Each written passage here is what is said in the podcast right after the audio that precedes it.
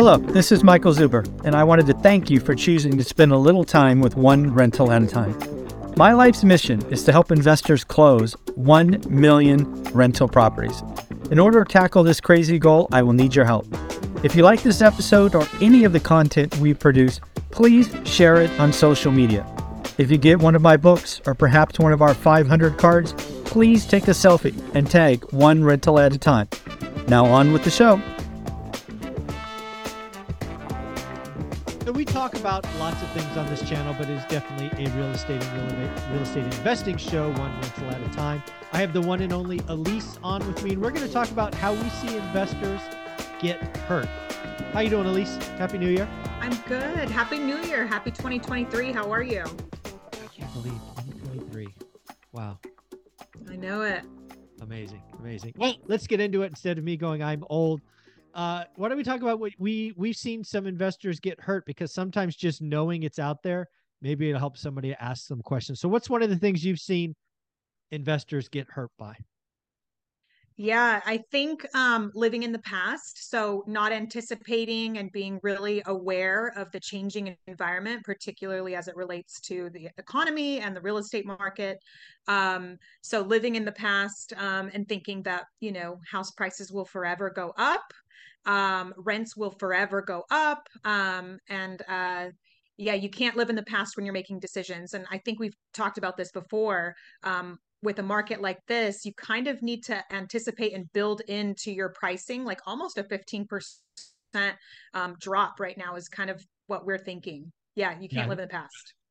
Yeah, I think that's a wonderful one. I think so many people, um, you know, I experienced the, the Great Recession, and the people that got hurt the most did exactly that. They lived in the past. I remember one guy specifically wouldn't take a 50K haircut or 50K loss. Let's just be clear, it was a, a loss and because he didn't do that, that set up a series of dominoes where he was wiped out a year, a year and a half later. So yeah, don't live in the past. You're so right. Um, the first one for me is it's so this is so funny because we're repeating the same mistakes. It's the debt structure that blows people up, right? The 50% of arms last time, the the two and 20 teaser loans, now we have people in commercial and multifamily and office doing um, you know bridge loans and short-term ios and it's just all of this stuff is going to blow up again because the debt. It's always the debt that blows up. We've seen rates go up faster than they've ever gone up before which is going to bring cap rates and now we see rents getting soft. It's the people that are going to blow up and get really hurt it's because of the debt. So one thing you saw on my channel and i'm so glad i have the receipts I spent about nine months getting all of my multifamily, including commercial apartments, on 30 year fixed rate debt with a non QM lender. So I'm like, can't get hurt by debt, right? right? Rents can go down, vacancies can go up, but the debt's not going to blow me up. So that's right. It's always the debt. And it happens in residential too. I mean, you go get a, uh, you know, a five year arm because you're betting on rates falling. Well, what happens if they don't? Right. So again, it's always the debt. It's always the debt. That's my number one. Totally. And I listened very carefully to you preaching um, about uh, getting those fixed long term loans and what was coming. I literally did.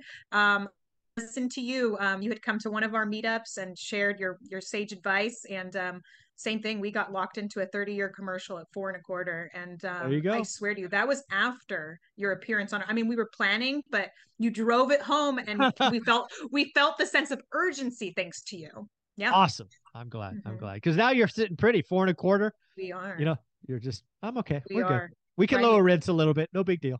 Yeah. We can take a take some hits in several directions and be all right. mm-hmm. There you go. What do you got next? What's the next one you've seen investors get hurt? Um, I say that a lot of our success is truly related to our team and particularly for us, you know, because we invest out of state. So I would say it's holding on to teams that are starting to give subpar performance, right? Ooh. So if again, it's almost like living in the past or you forged these relationships and it's uncomfortable to have to find new team members too, like all of the things. So holding on to team members that are no longer performing um, in the way that that you need to um, because it's comfortable Got got to be able yeah. to let people go. That's a fact. Yeah, I'm going to piggyback on the out of state investing again. I've never done it, but I've seen lots of people blow up doing it, and so it to me, it's counterintuitive. A lot of people focus on what market, what market, what market. I actually tell people to think about where do you have t- history or team or family, because for me, it's not necessarily the team. I always want that family member, college roommate, old, you know, football, I don't know, whatever. Somebody you know that can drive by the property once every three to six months and just tell you the truth. I hate relying on people that I pay. They will they may tell me the truth, but in the most creative way possible. yeah.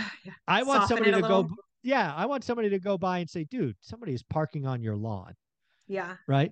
So uh, again, I don't think it's about finding the perfect market. In fact, I don't think there is a perfect market.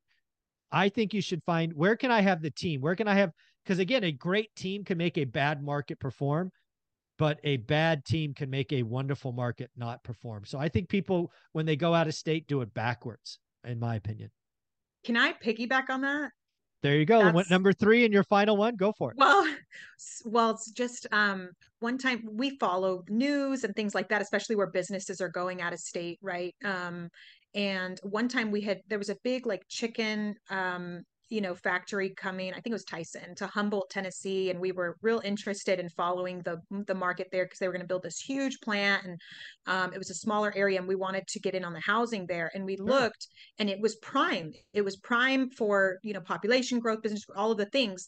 There was no property manager there that um, would would scale to be able to do the work and we literally it was a great market but we wouldn't have had the team so we decided against it there's no way we were going to pull the trigger there um, without proper property management there's no way it makes sense Oh, I think that's I think Um, that's wonderful.